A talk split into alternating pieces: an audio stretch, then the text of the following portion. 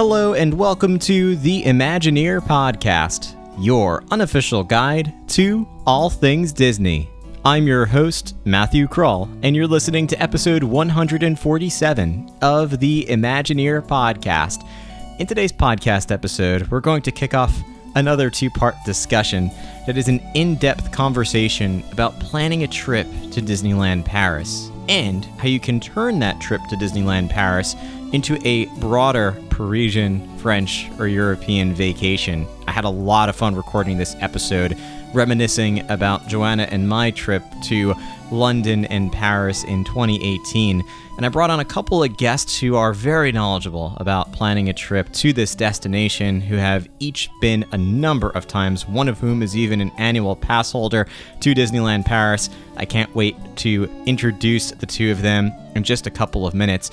Part one of our discussion is going to cover some of the reasons why you should consider taking the trip to Disneyland Paris, how to decide when you should take the trip, how long you should stay, planning how to pack for this vacation, and some of the questions around well, where do we stay when we go to Disneyland Paris, and what are some of the differences between the Disneyland Paris resort to the other US destinations you might be familiar with. And in part two, which will be our next podcast episode, we're going to talk more specifically about the parks and how to strategically navigate your way around the parks, where to dine, how to incorporate a larger Parisian vacation, and other questions and some final wrap up thoughts about this particular type of vacation, which I strongly encourage you to take if you get the opportunity. At the end of this podcast episode, I'll come back and tell you a little bit more about how you can connect with the Imagineer podcast on all your favorite social media channels and how you can help to inspire and create the future of this show. So, grab some headphones, pull up your favorite armchair, and enjoy this episode of the Imagineer podcast.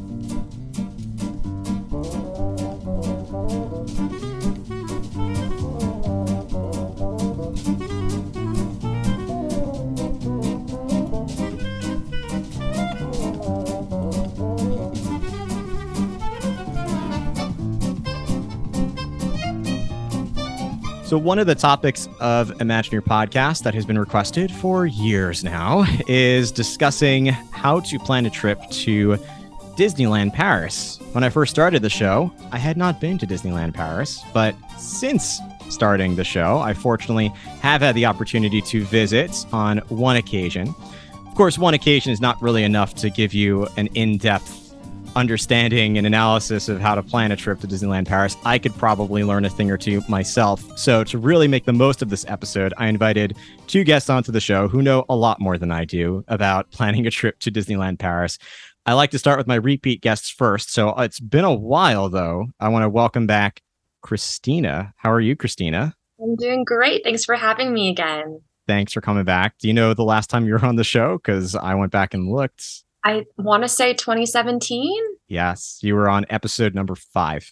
Oh, that wow. was the first and unfortunately the last time that you were on the show up until now. Mhm. But um, we did. I was listening back to it today. It was a recap of D23 Expo 2017.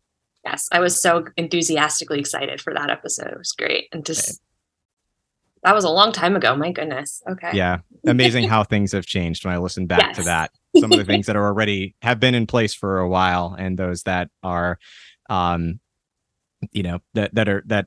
It was amazing to hear some of those announcements now and see what's still the case today and how the parks have evolved even beyond that.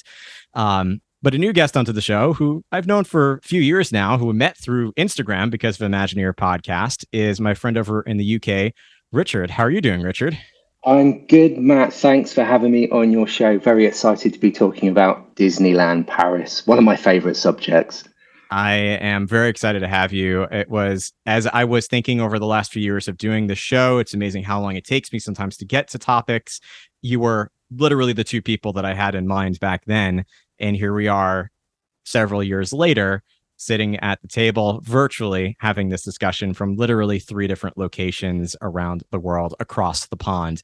Um, so I want to start before we get, I have some lightning round questions, but I think it's important to kind of set the stage for why I'm having you two as guests on the show. So people aren't just asking themselves, who are these two people from you know Orlando in the UK and why why are they here?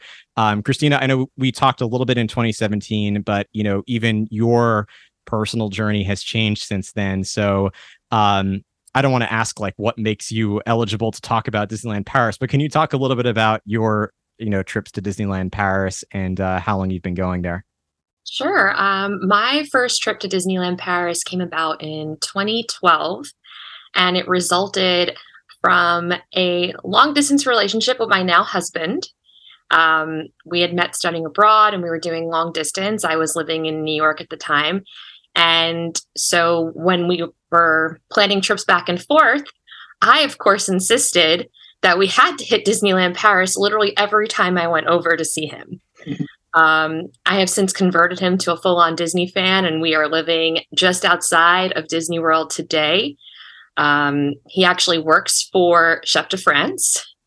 So I have some familiarity with many aspects of French culture, obviously from my specific perspective, but I've gained a lot of insight over the years. And I have gone to Disneyland Paris, I, would, I believe in total about five times now. And the more recent trip, the most recent trip was back in August of 2021 with the addition of our first little one, my little girl. So that completely changed the entire, I guess, flow of our trip. And I'm sure Matt can attest to like when you have your child with you, it makes it so much better, but it also changes up how you go about those trips. So I have insight from pre-child years and afterwards and i am very happy to discuss that in any way you need matt. I'm i'm excited. That's it and all those reasons are why i wanted you on the show. Um and richard for you you have been um you know i think almost more uk is is like a local to disneyland paris i mean it's not maybe living in paris but you're yeah. you're close enough that you can get there fairly frequently so do you remember you know when was the first time you went to disneyland paris i feel like you've also been there a number of times. I have, Matt, I have been there a number of times. So my my first uh, memory of a Paris, Disney Paris was probably in the year 2000. So sort of 20, 22 years ago when it was it was quite quite new and exciting yeah. uh, and and completely not what it is today. And I guess you could say we're really close in the in the UK to France. We've got the tunnel that goes under under the uh, the ocean, which is pretty mm-hmm. good um, to get there quickly. I have done day trips there, which is a bit of a rush. That's that, that can you could consider yourself a local then if you can do that in well, a day. almost, but yeah, from the year to year two thousand, and then I've probably been 30, 35 times um, over the years and just seen the place grow and evolve. So it's been a fantastic journey to see Disney Paris. And um, I'm a solo traveler, and I go with my partner Sophie. So I, we we we go uh, yeah go out there together. We're both annual pass holders, so we're yeah we're out there as much as we can now. I love that. And that definitely, you know, again, between the two of you, different experiences coming from different locations and just the frequency that you've been to Disneyland Paris, I feel like you both are excellent guests for this topic. Um, so let's let's go through a couple of lightning round questions. Um, Christina, I'll go back to you to start, and Richard, you'll have some prep time to think about this. So sorry, Christina, but um, thinking specifically about Disneyland Paris, what is your favorite attraction at either of the parks? I'm gonna have to go with the Big Thunder Mountain version that they have there. That's an excellent answer. I think Tony Baxter would agree with you. Um, he reached sort of perfection with Thunder Mountain with Disneyland Paris's version. Um, more broadly in the in the parks around the world, do you have a favorite attraction? My heart will always be with Soarin'. I think. I, I just I love the concept of it. I I love feeling like I'm flying and it, it just has a special place in my heart for sure. And amazing how, as many Soarin' locations as there are, there is no Soarin' at uh, the Disneyland Paris yeah, Resort. Good point. That would be a great addition if they could add it there. It would. and the final scene already. that's right. they could just keep it at Paris. Um, two more questions for you. Favorite Disney snack? Churros. Good answer. Very classic. And last, branching outside of the parks, do you have a favorite Disney movie? Oh, man, I'm probably gonna have to go with the classic, The Little Mermaid. Definitely yeah, that was classic. my childhood favorite, and I've just been reliving it a lot recently with my daughter. So it's it's still up there. I was thinking recently how our Little Mermaid is basically our children's like Moana and Encanto, um, sort of revive, even Frozen, depending on how old your child is. Um, it's amazing to think back to that that time. Richard, you've had prep time now, so uh, favorite attraction at Disneyland Paris right, so, Resort. So I got to come in with Big Thunder, but I'll give you a number two as well. But Big Thunder is outstanding in Paris. You go uh, out and under the water; it's absolutely brilliant. So, but so I'll give you a number two, which is then my favorite at most of the parks, and it's the the Tower of Terror. Just mm. like absolutely love that, and they've got that at the Studios Park in um, Paris. Excellent answer. All right, so we'll we'll say questions one and two. We'll check off then. Um, do you have a favorite Disney snack? Well, I like the the Mickey Premium bars that I can't get in Paris, but as as much. But that's my favorite when I'm out in the US. is the Mickey Premium bars. One of my favorites as well. Um, usually one that I say is my favorite and favorite Disney movie. Peter Pan. It's got to be Peter Pan. Never grow up. Never grow old. It's just just love love that movie. It's absolutely fantastic. Definitely a great one. Um, well, awesome. Well, I'm I'm glad this gives uh, gives listeners a little bit more of an idea about uh, the two of you, and I'm excited to dive into some of the specifics now. So let's talk first just about from you know approaching Disneyland Paris, and we'll assume most of the listeners, because I I know the data, most of the listeners are local to the U.S. They live in either the U.S. or Canada, so their experience with Disney is either visiting Walt Disney World exclusively or Disneyland California exclusively or just those two parks, never having been to Disneyland Paris. So for someone who has only been to Walt Disney World or Disneyland, um, not even thinking about the the distance or the culture, um, you know, how do you describe the the similarities or differences between Disneyland Paris and those two parks? I'll change up the order. I'll go to Richard first because you've gone there a number of times, 35 plus times.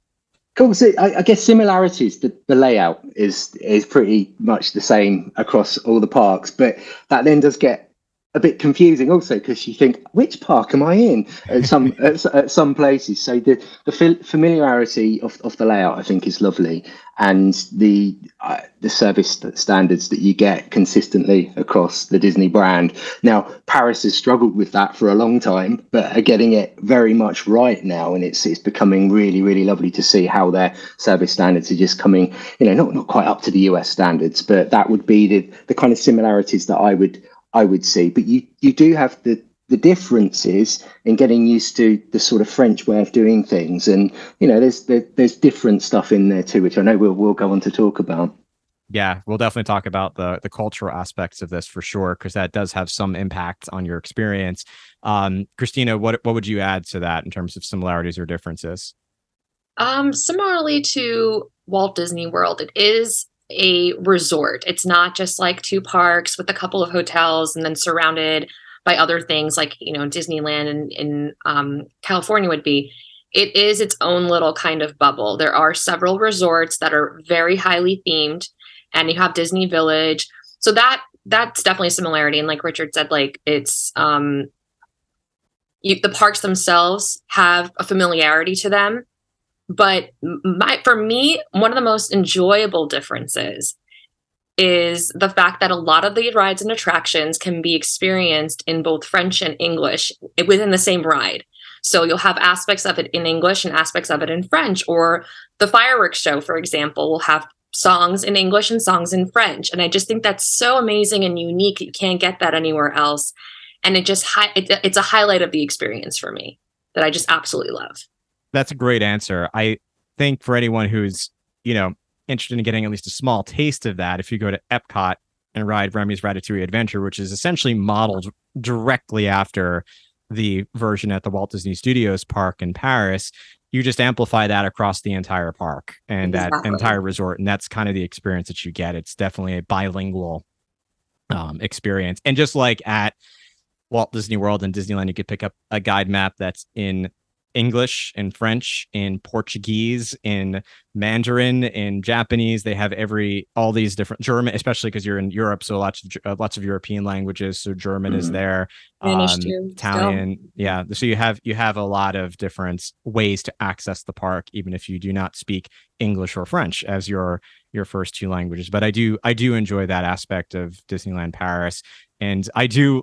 agree. You know, I I always had that going to Magic Kingdom and Disneyland in the US. You'd walk, you'd step foot onto Main Street USA, and there's this odd familiarity and yet difference at the same time. You know you're somewhere mm-hmm. else, but it feels exactly the same. And you get that at Disneyland Paris just by looking at the castle walking down Main Street. You sense you're in the same place, but the castle is different. The Emporium is different. You have this interesting walkway that you can take behind the Emporium that's enclosed. Um, so there's you know these unique little differences, and then you turn left, and there's still Frontierland on your left, and Tomorrowland, or in the case of Disneyland Paris, Discoveryland on your right. That's one of the differences from an Imagineering perspective. I actually love about Disneyland Paris is that they realized there's this ongoing issue with Tomorrowland where the concept of tomorrow is always changing. So it always needs to be updated. That's why Tomorrowland gets so many refurbishments throughout history. So they said, in order to solve for that problem, let's come up with Discoveryland, which is the version that was thought of in history as to what the future would be, sort of the Jules Verne era of what mm. the future might look like. So I always, you know, and they haven't really, they've made some refurbishments here and there, updated attractions, but Discoveryland's core remains just like it did when the park opened. Um, so I, I think that's a, a wonderful difference to add to that as well. But um, yeah, very much similar. Um, and very similar to to Disneyland's. Um, you know, Christina, to your point, it is more of a resort, more of a bubble, but still everything is walking distance, which is very nice. Um, so you can sort of stay yeah. and walk and not have to worry about taking a bus or a monorail um, or a boat. Um, although they do have some of those things there, uh, you don't have to take that in order to get. You can still walk to the to the parks or Disney Village. Um, so we'll we'll talk about uh, you know we're gonna we're gonna step away from the parks for a minute and come back to it because if you're convinced you should take a trip to Disneyland Paris, I think the starting point is well, when am I going to go? How long should I go to Paris? Um, you know, what's the best time of year? France is more of a seasonal climate than folks in the US are used to going to Disneyland or Walt Disney World. There are pictures and you can experience Disneyland Paris in the snow um, or in the heat. In the case that I went in July and it was quite hot when I went to Disneyland Paris. So you definitely get this seasonal climate being there. So, um, you know, Christina, you're coming from a longer distance. So I feel like you're perhaps a little bit more strategic about time of year visiting Disneyland Paris. When do you typically advise going um, or some of the things to think about to just to make that decision? And how long would you recommend for a first timer to consider staying either at the the parks themselves or more broadly on the vacation? Okay. Um most of my trips have been in August and that's more out of necessity with school schedules than anything and I know a lot of people probably have a similar situation you're going to probably you have a family you'll likely travel during the summer months. And in France, the weather can vary so much in the mm-hmm. summertime. Um, we actually, when we went last year, I was all prepared. I made sure that we selected hotels that listed air conditioning because that is not something that is always standard in Europe. And we Americans, we sure love our air conditioning, right? We are spoiled. We are spoiled. And the French, uh, let's just say that the, I'm making a generalization here. I have to clarify with that, otherwise my French husband would get at me about it. But um, they aren't huge fans of air conditioning, so it's definitely something to keep in mind. But the weather can vary in the sense that in 2021, during the same week, the high temperatures in Fahrenheit were in like the 60s and 70s and rainy.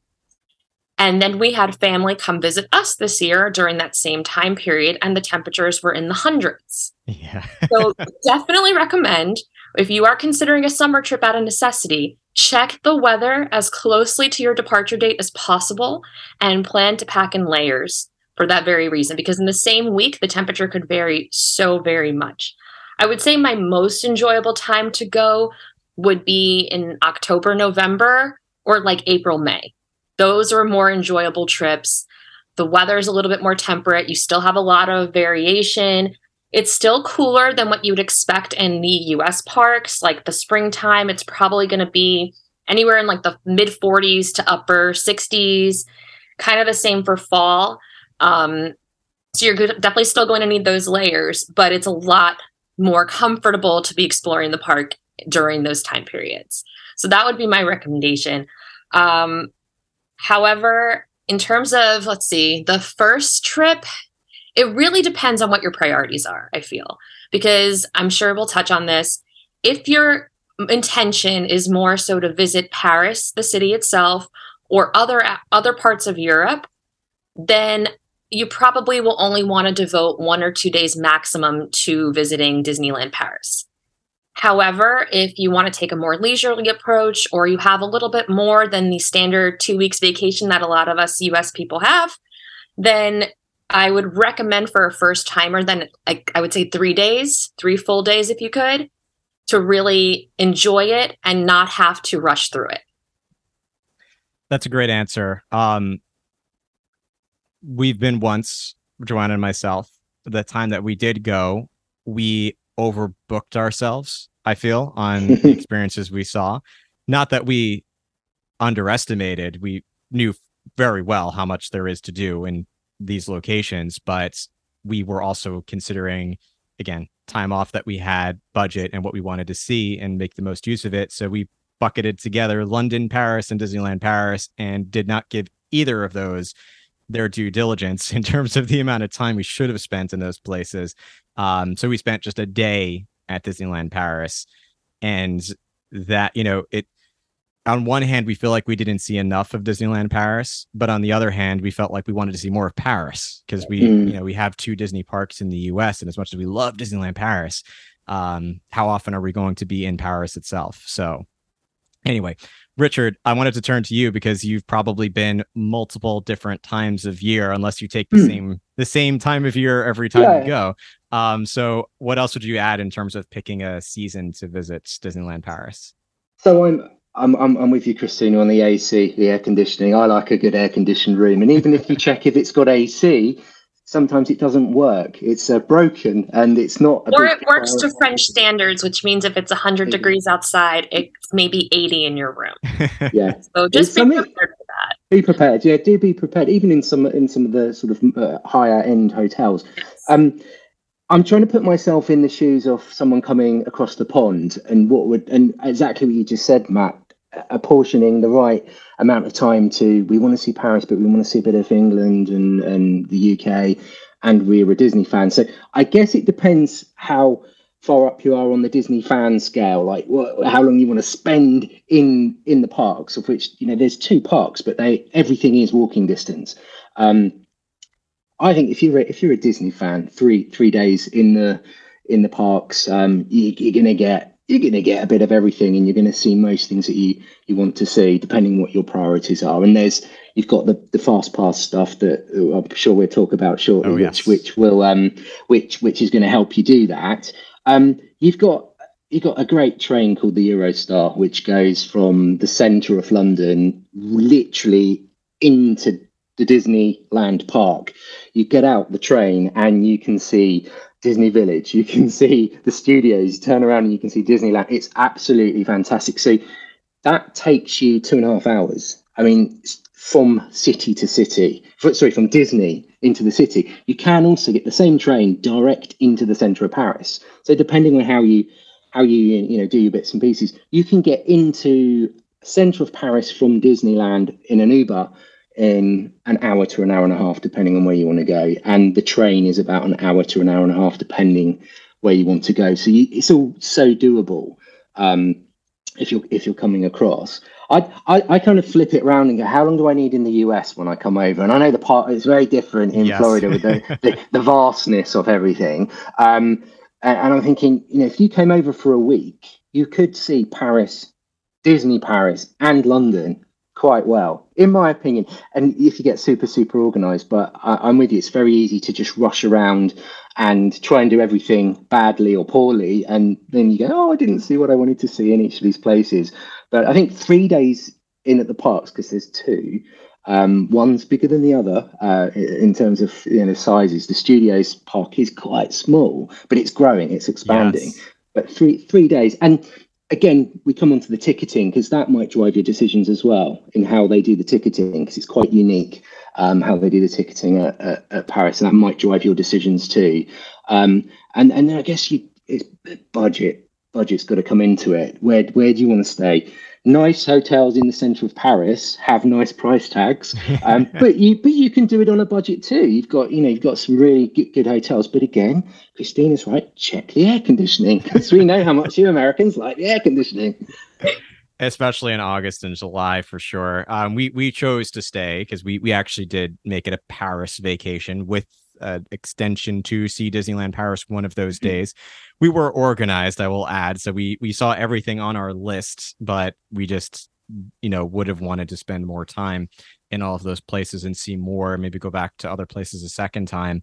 Um, but we stayed with a, a Hilton, which is a U.S. brand, and so in July they had the air conditioning that we wanted. Um, I think one thing that surprises a lot of people for visiting in the summer that again we expected, but it is unique to go and living in the UK, Richard. I feel like you experienced it just from the very beginning, whereas we don't necessarily have that here. But in um is is the hours of daylight that you get um being in in Paris or in the UK.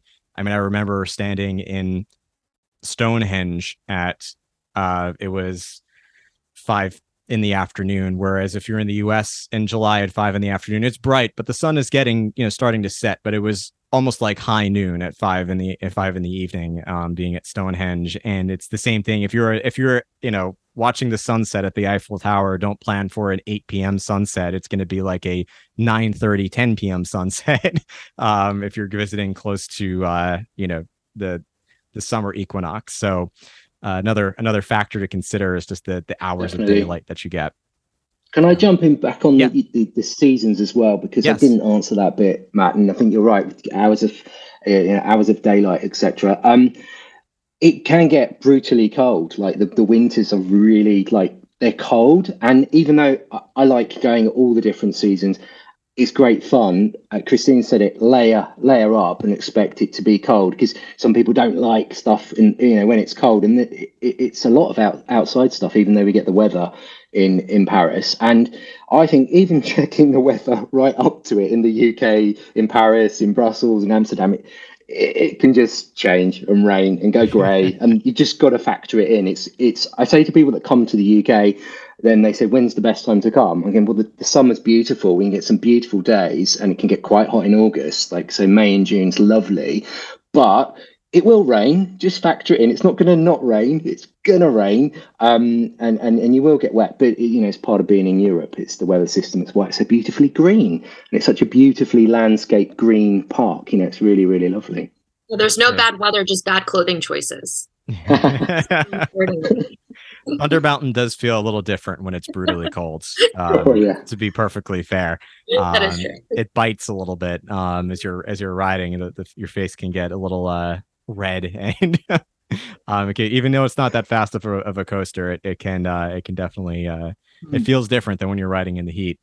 Um, so all right, so that I mean, there's there's some things that I think will impact the number of days when we we get to talking about some of the other places that are easy to visit. Oh, and also I wanted to add that um, to Richard's point about the the train system in general. I mean, we no one here when you go to Walt Disney World or Disneyland talks about taking a train to the park. It just we do not have the train infrastructure in the U.S. like exists in Europe, hmm. and mm. you right. I mean, the way we did it similar situation. Although we took the train directly into Paris, and then you know then we took their local metro and train system to get to Disneyland Paris on that one day. Eurostar nice. is wonderful. Um, the probably the most pleasant travel experience I've ever had. Um, wow. You know, including maybe even like first class airline tickets. Like I just loved Eurostar. It was just such a wonderful, smooth, pleasant experience. Um, and quick to to Richard's point that they they travel fast. Um, those trains go, I think, up to 180 miles per hour. Um, but you could do the math on the kilometers. Yeah. you, you lift it out of your seats on the on the hills when you're going over it, them. It's it's a great train, isn't it, Matt? And and it's it's it's sped up over the years. It used to take longer, but we've now got better infrastructure with the fast tracks, and you get in in two and a half hours. It's it's just really great, and straight into the park. Yeah. Or like you did, you went into Paris first, into Paris Central, and then you got on the train across, and equally as good. Yeah, and it is quick. It is, I think, I actually tracked um, or I looked up the distance. If you wanted to go from the Eiffel Tower to Disneyland Paris, it's roughly 40 kilometers, which in miles is about 25 miles. So you're talking about, for those who are familiar with the US, about the distance from Orlando International Airport to Walt Disney World to Magic Kingdom. That's about the same distance to get from the heart of Paris to Disneyland Paris. It's quite close. Um, so if you are, you know, well, well actually, let's talk about hotels because then we'll we'll get to talking about maybe um, you know the various ways to get to Disneyland Paris, which we also covered a little bit. I think maybe the train might be the best way, but there's also um, you know you could take a if you are driving, you can drive to Disneyland Paris. If you are uh, you know to Richard's point, you could take an Uber. Um, you can also I know they have a an express shuttle that you can take from various points in Paris. I haven't yeah. heard of many people using it, and I think it's very regimented in the time that it picks you up and drops you off from specific locations. So I haven't heard too much about that particular system. Um, so it's, let, it's the, yeah, do you want me to do you want me to carry, carry on on yeah, that point, Matt? Ahead, you've Richard. got the um, you've got the, the, the shuttle buses. I think is that what you mean? The coaches, as in yes. shuttles. Yes, yes, the coaches or shuttles um, are regimented um, in where they do and don't go, and they're and they're paid for services. And when you're adding up maybe a family ticket, it's sometimes cheaper to do an Uber, um, and the train is faster. There's also a fast train between Charles de Gaulle Airport and Disney Paris, and it's a nine minute service. The train actually takes from the airport to to Paris. But you do have to check their websites to when you can. You know, it goes I think every sort of fifteen minutes. But it's like you've got to get your tickets in advance and get organised, which you would be on an overseas trip. But it's uh, I hope it's so. a great it's a great it's a great service. Wonderful. I'm glad to hear that. Um, so let's talk about places to stay. Uh, we referenced that there are there are multiple hotels. I mean, Christina, you pointed out the fact that it's not just your three hotels at you know Disneyland. You have really, except for the Good Neighbor hotels, you really have three hotels to pick from at Disneyland. But I think people are surprised when they look at the list of hotels at Disneyland Paris and realize that there's six or seven of them.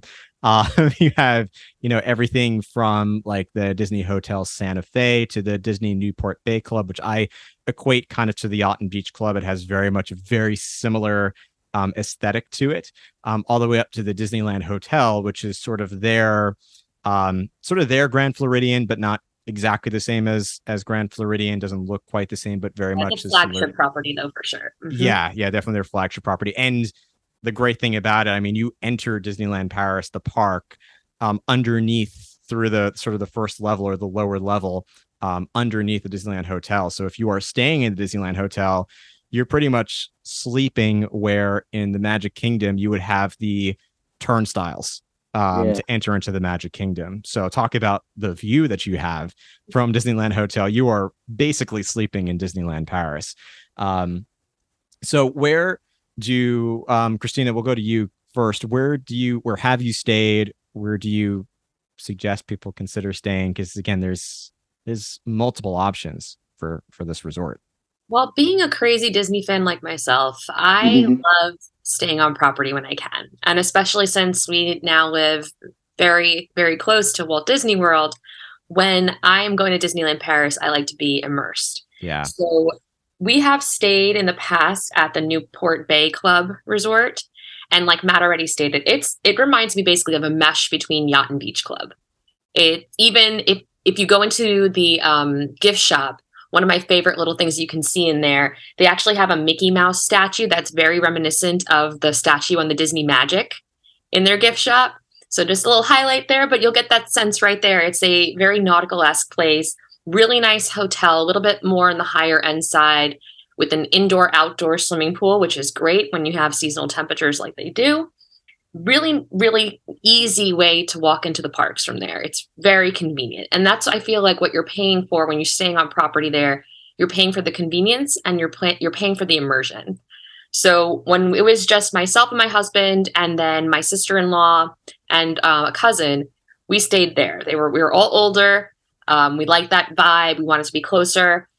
It was great this past trip with a three year old in hand, we decided to do the Hotel Cheyenne. which is more along the lines of what you'd have as a moderate resort, I would say, in comparison to Walt Disney World. And the reason we chose that, again, convenience. We wanted to still be within walking distance. It's a little bit farther than some of the other hotels, but you're still within 20 minutes distance of being right in the center of it all um, by walking, which is incredible. And then there's an eight minute shuttle. But the theming at that resort is just fantastic when you have a three year old, especially, or any little ones. It's like walking into a Western. And they did a phenomenal job with everything there, especially the exteriors of all of the buildings. You really feel like you're walking into a Western a la Woody and Jesse. It's it's like a cartoon Western.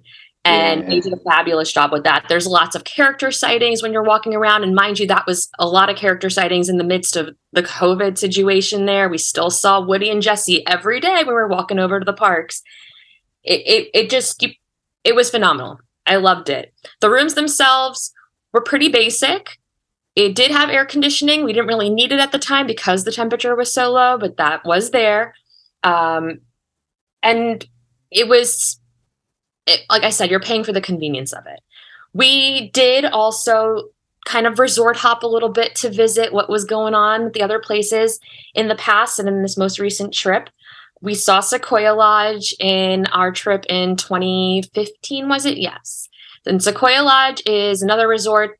I would say it's kind of on the deluxe end, not quite in my opinion, but it's it's I think that's what they're going for with it.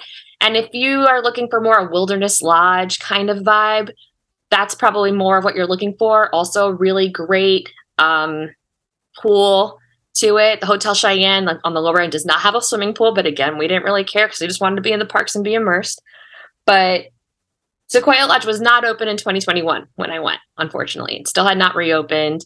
Um, same with Santa Fe had not reopened. That's more of like a value resort level, I would say.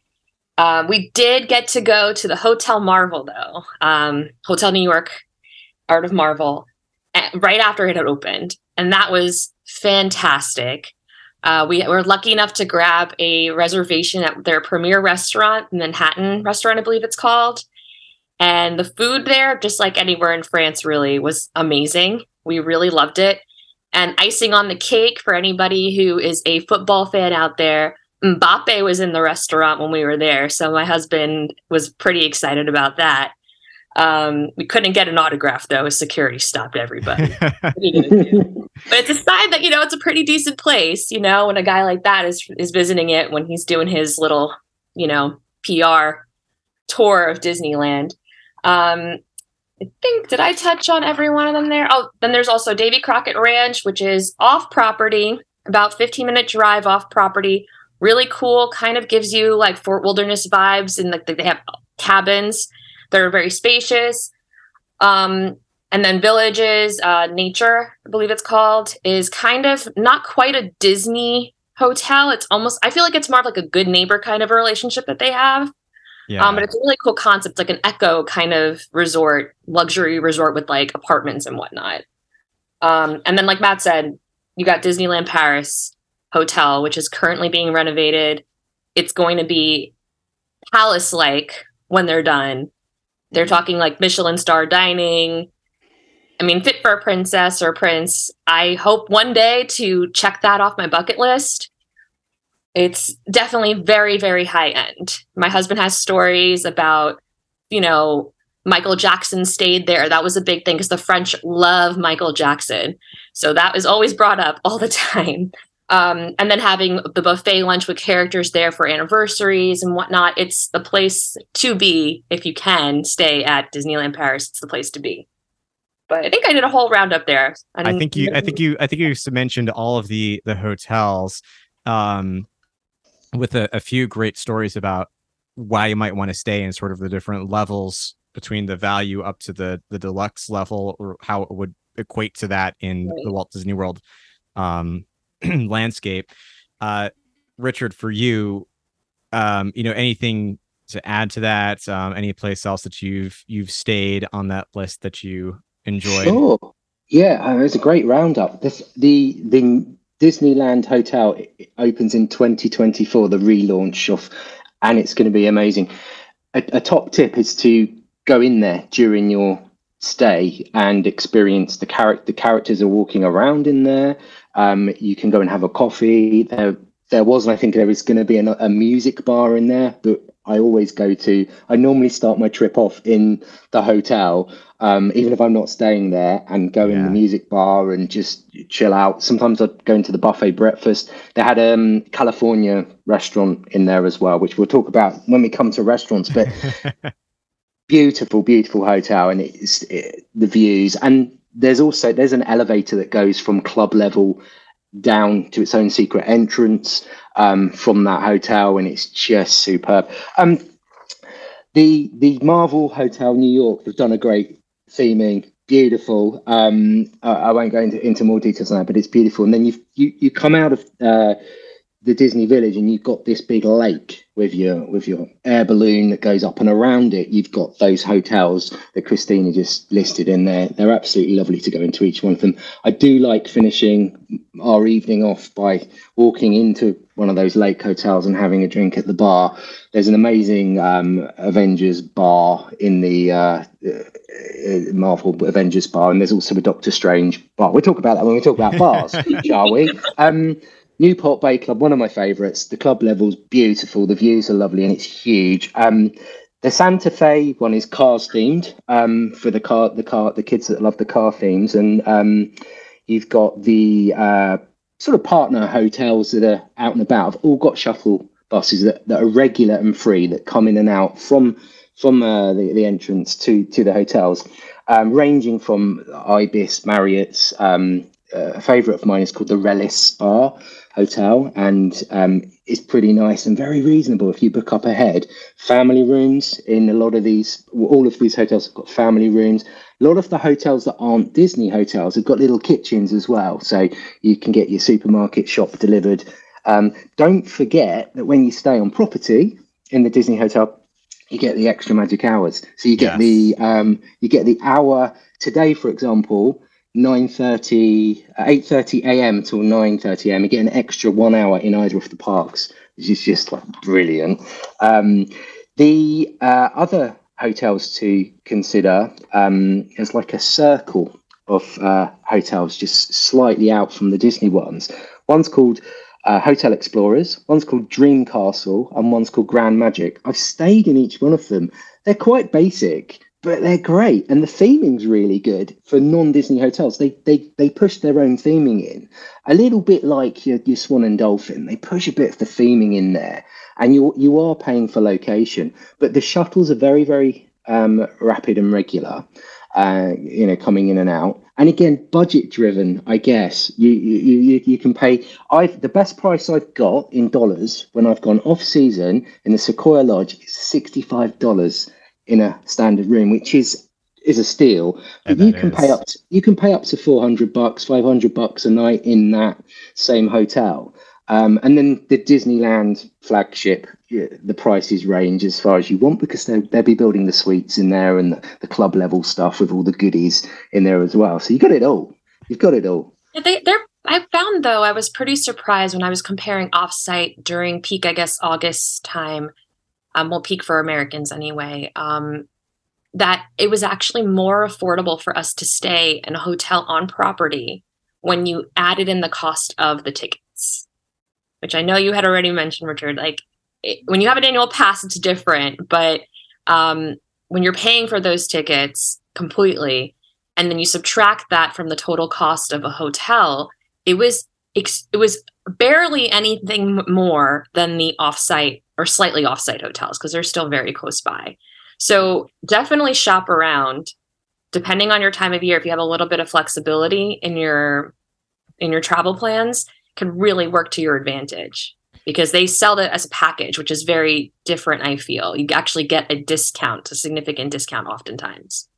Let's maybe talk about that because I want to of course, talk about the parks a little bit. So to get to the parks, you have to pay to get into the parks, and you either have an annual pass like Richard, or you do, to Christina's point, a package deal, or you pay for the tickets secondary, which is what we did when we went, since we were staying way off property in, in the heart of Paris.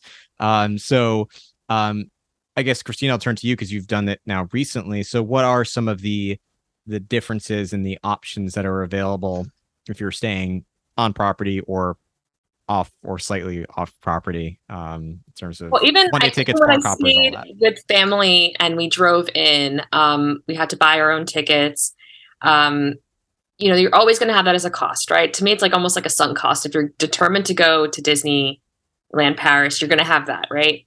Um, but the way that they structure the tickets is is similar in the sense that you can get a one day ticket, you can get a one day park hopper. Um, but when you book a trip through the ho- hotel package, you're often going to see a significant dip- discount, like I said, um, on the park hopper tickets. And you don't have to reserve your particular dates because everything's already done for you. Because that is something that you have to consider when you buy a one day ticket. You have to reserve your day in advance at some point um, in order to enter the parks. Um, so that is super nice. It's one less thing you have to think about on this ultra complicated trip overseas, right? So it just takes off that stress with it. Not to mention the discount is always great. Um, but otherwise, I would I'm I don't know. Like I'm trying to th- rack my brain. I don't really think there's that much of a difference in terms of how they structure the tickets themselves. You just obviously don't often see them advertising 10 day park passes because most people are only there for a few days at most. Yeah.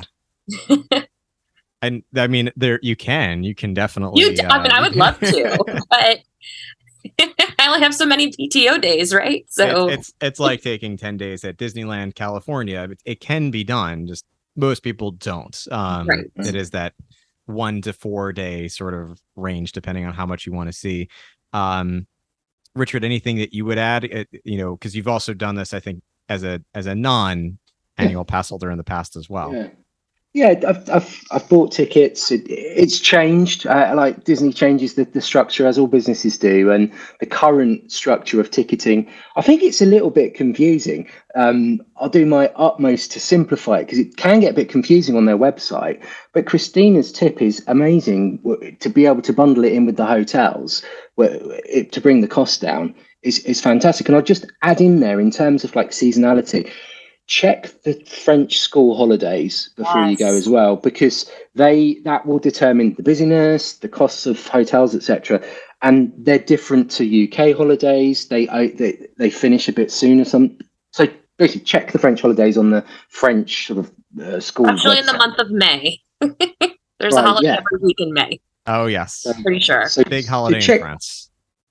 Check check check all of that and um, tickets um, so they do this weird thing called undated ticket and dated ticket, but you still have to lock your date in. So you need to get a dated ticket, which is cheaper anyway. Um, and you can buy a one park ticket or a two park ticket as well. There's that that's factored in. It's best to go to, for two parks, in my yeah. in my opinion, uh, because yes. it you know really is, gets cheaper the more days you buy, like it does with most things. Uh, so if you bought four days, it brings the cost right down. Um, but this is my top tip: buy an annual pass. Um, but there's four different levels of annual pass. The reason I say this, but the caveat with Christine is look at your bundles with your hotels as well, because you're going to likely might get a deal there. But if you buy the entry level annual pass, it's cheaper than buying three days of tickets. Um, it's a steal. And the, my second top tip on there, you can pay monthly but the only way to get that monthly deal is to go on the French version of the website, use your Google Translate so you can translate it into American, and it allows you to pay monthly in installments on an annual pass. And that's my that's my tip on that because it's it's really difficult to find how to get an annual pass. Um, we got our last annual pass on site and we went up, but there was a little time window that you had to go up to. It's almost like they didn't want you to know. But but there's all these little hacks with um with like, like with anything. So have a look at the annual passes. On the website you can see all the benefits of all four passes. Um we've not gone for the all singing, all dancing one this time around because we looked at it and went, oh, they've brought a new rule in and we have to book in advance and we can only lock in three consecutive days um, on an annual pass now. So it, it's changed a bit, but it's still worth looking at that annual pass price and looking at Christina's tip about hotels and packages because that will that would be uh, be be fantastic. There's also um, the VIP tour ticket that you can do. Um, for I think it's up to ten people, and that ranges in price. I've never done it; it's on the list. Um, and and there's minimums on that, and I think it's uh, about eight hundred and fifty dollars an hour. But it, it, it ranges, and there's a minimum of sort of seven hours. You can also, I found out, rent out an attraction at Disney for about fifty grand US, or you can also if it's in your budget. A, you can rent a land as well. I found out whilst having this doing, doing some research for about two hundred and fifty grand. I guess that's what corporates would probably do. and companies. I just thought it was it was a bit of fun to throw that in there. But ticketing wise, check the website and um, don't. I think the hotel bundle stuff is really worth checking out to, to see what you can get on deals there too. Yeah, because sometimes with the hotel bundles, I was noticing even last year, I don't know if it's still available, but they were even doing deals where they included half board, which is essentially the equivalent of a dining plan, the ever elusive nice. dining plan that we no longer have in WDW. But um, there's, I, I've never heard that tip before, Richard. And that's amazing for someone like me who maybe will plan a little bit of a longer trip. That that's fantastic. The flexibility there. You so know, that's, you. that's that's the first step to getting to Paris is you just buy the annual pass to Disneyland Paris and then justify, well, I have to go because I'm an annual pass holder. How could I not go as an annual pass holder? Gotta get your money's worth, right? that's my that's my excuse. You get some great bonuses on the annual pass, like you do with the the US passes. Um, money off your dining, off your merchandise, and your goodies and your snacks, and entrance into thing. On the top plan, you can also go into the swimming pools at all the different resorts, even if you're not staying there. Wow. Um, yeah, there's there's there's some really good goodies and parking's free when you go on the Infinity Pass, and you get your own entrance into the park, which is really nice. We also get discount at the entrance to both of the parks. You can leave your luggage. Um, you can pay for that as well, but you can leave your luggage if you were going to go on the Eurostar and you've got to check out for your hotel. You can leave your luggage at the entrance to the park um, and you get a discount on that on the annual pass. But you can do that even if you don't have an annual pass, and it's a nice little little uh, thing to do if you, you you don't want to go all the way back to your hotel. Um, bring your bags in into the storage, and then you're straight on the Eurostar into London or Paris. That's fantastic. That's a great idea, especially if you are on the back end of a trip. To your point, you checked out of your resort, you want to go straight onto the train to take it to London or anywhere else in Europe from there. That would be wonderful. I would not advise for anyone listening taking uh, the train from Charles de Gaulle on your first day and spending that day in Disneyland Paris because you know most flights from the U.S. are going to be red eyes um, overnight, and you will be exhausted, most likely, uh, going to the park that first day. Um, but that that that's wonderful they have that service. I'm I'm now considering becoming an annual pass holder to Disneyland Paris just to, you have to, to. justify going. yeah, yeah before being a Disneyland California annual pass holder, I'm going to become a Disneyland Paris annual pass holder. Not the same Month, time, right? um, well, let's talk about the parks now that we've we've gotten to that. We we've gotten our ticket. So there are those two parks, and I, I completely agree with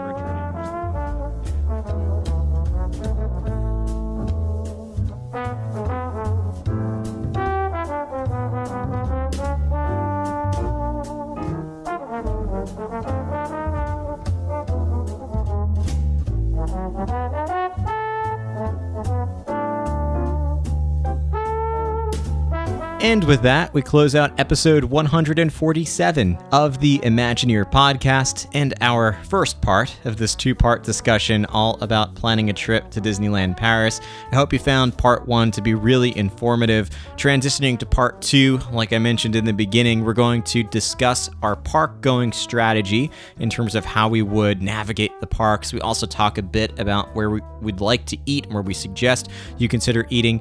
Plus, we talk about how to incorporate this trip into a larger Parisian vacation, some of the uh, cultural differences between Paris and France and the United States, and some final wrap up thoughts about why you should consider planning a vacation to Disneyland Paris. I want to turn this conversation over to you first, and well, we've talked a bit about the hotels. Of the hotel options that we mentioned, plus any place else you might stay in Paris, where would you recommend staying on a trip to Disneyland Paris? or to the larger Metro Paris area. You can send me your answers and feedback as always in many different ways. You can reach out on social media on Facebook, Instagram, TikTok, and LinkedIn at Imagineer Podcast, on Twitter at Imagineer News, and even better in our Facebook group, which is called the Imagination also called the Imagineer Podcast Disney Fan Community, because that's a place you get to share your answer and see what other listeners of the show have to say about this subject and about all things Disney as well. If you don't already subscribe to the show, make sure to hit that subscribe or follow button, whatever podcast app you are listening to this podcast on. And if you have a moment to leave us a rating and a review in Apple Podcast or in Spotify in particular, or any other podcast app you might be listening to that has ratings available, that does a lot to help this community out because it increases our relevance in these communities and it lets others know what they can expect. And maybe we'll convince somebody to listen to Imagineer Podcast. So I do appreciate those of you who have left ratings and reviews in the past and encourage you to do so if you haven't done so yet. And if you'd like to take your love of Imagineer podcast to the next level, please do consider joining our Patreon group, which is over at imagineerpodcast.com. Uh, or you can find it at patreon.com slash imagineerpodcast, I should say but I do have a link for you over at ImagineerPodcast.com as well. That's a way you can support the show and unlock extra content, things like bonus podcast episodes, streamable binaural audio, which is one of my favorite perks you can listen to on the go from uh, about 50 or so, uh, actually closer to 60 now, recordings uh, from the Disney parks, both Walt Disney World and Disneyland. Hey, I got to get around to Disneyland Paris and make some recordings over there as well. Uh, but you can unlock those, plus access to a private Facebook group. We do virtual events, especially watch parties. It's one of my favorite weekly events that we host together. And it's just a great way to, again, support the show and unlock some bonus content. It's very easy to sign up and it's very easy to cancel as well if you decide it's not right for you. Um, it's no strings attached. Just head to patreon.com slash Imagineer podcast to learn more and see what's currently available because depending on when you're listening to the show, terms and conditions are subject to change. And when you're ready to book a trip to Walt Disney World, Disneyland, Aulani, Disney uh, Disney Cruise Line, or even Disneyland Paris for that matter, definitely look into our travel planner, uh, Magical Park Vacations. They are a complimentary service that can help to answer a lot of questions about where to stay, and they'll also go ahead and book your vacation for you. Again, it's a complimentary service. You can rely on their expertise to help plan out an amazing vacation for you. If you're looking for a little bit of extra support and extra magic, you'll want to consider working with their concierge planning team over at WDW Park Planners. You can learn more about them at WDWParkPlanners.com. They will not only help to answer some of those questions and help to you know book your vacation for you but they'll take it a step further in planning out the specifics about how to navigate the parks and come up with a personalized itinerary for your family they don't believe in a one size fits all approach so if you're reading blogs and just looking online and seeing lots of suggestions, but thinking maybe it's not right for your family, they'll come up with, again, a specific itinerary for your family based on what it is you like to do, what your interests are, how long you're planning to stay, how many days you're planning to go to the parks, they work within your interest level, knowing, trying to get a little to know a little bit more about your family, um, and they'll come up with an amazing plan. They've done so for me, um, and I'm again a very Type A person who likes to come up with my own plans for my Disney vacation. But after working with them, I think I'm done. Like I, I'm gonna just look to them to the future because they did such an amazing job coming up with a plan for my family. So again, head to WDW Park Planners to learn more about them as well. Last but not least, I want to encourage you, as always, to go after your hopes, dreams, goals, whatever those might be. When it comes to this specific topic, I also want you to think about how you might be able to make this vacation possible. I know if you're here in the United States, if you've never traveled abroad, the idea of flying across the pond to visit Disneyland Paris seems so intangible, but I can tell you that coming from the United States, especially on the East Coast, but hey, even in the middle of the country and the West Coast, it's not as intangible as you think, and it can be much more affordable than you might think on the surface. All it takes is some research and thought. Again, consider working with a travel planner like Magical Park Vacations, but even if you do it on your own, just take some creative thinking and you can have an amazing time on a budget enjoying Paris, London, Disneyland Paris, anywhere else you might want to go in Europe, not to spend a month there. Of course, it's going to cost quite a bit, but there are so many ways that you can still enjoy one to two weeks in Disneyland Paris and in the surrounding areas and do so without breaking the bank. So if you've just totally written it off, please put it back on the list of options. And I think especially now that we've had uh, we've lived through a pandemic where we couldn't travel internationally, it has given me such a greater appreciation for international travel. And we're going to talk a bit about in part two about cultural empathy. So I'll leave that as a teaser for part two and why you should consider traveling to Disneyland Paris. But this is a long way of saying whatever it is you're dreaming to do or whatever you might think is perhaps intangible, as soon as you start listing out and researching the steps and thinking through how to make it possible, it's amazing that you really can bring these ideas to life. And remember, as always, that inspiring quote from Horizons If you can dream it, you can do it. Thank you so much for listening to the show, and we'll see you again in a future episode of the Imagineer podcast.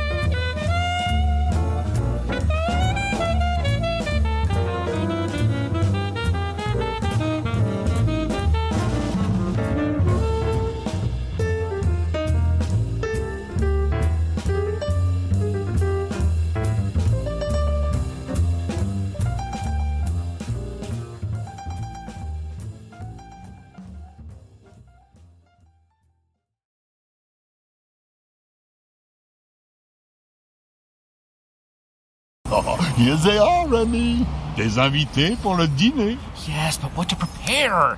Hein? Pour le repas idéal. Coq vin? Non. A simple omelette? Too simple.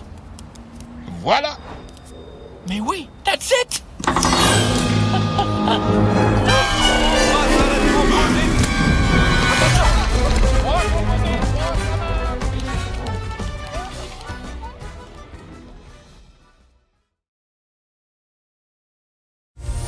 When you're at Walt Disney World Resort for the world's most magical celebration, every moment is amazing, the joy is never ending, and the memories last a lifetime. Because when you celebrate with us, nothing could be more magical. Contact Magical Park Vacations to book your Walt Disney World Resort vacation today. Call 585 662 3686 or visit magicalparkvacations.com.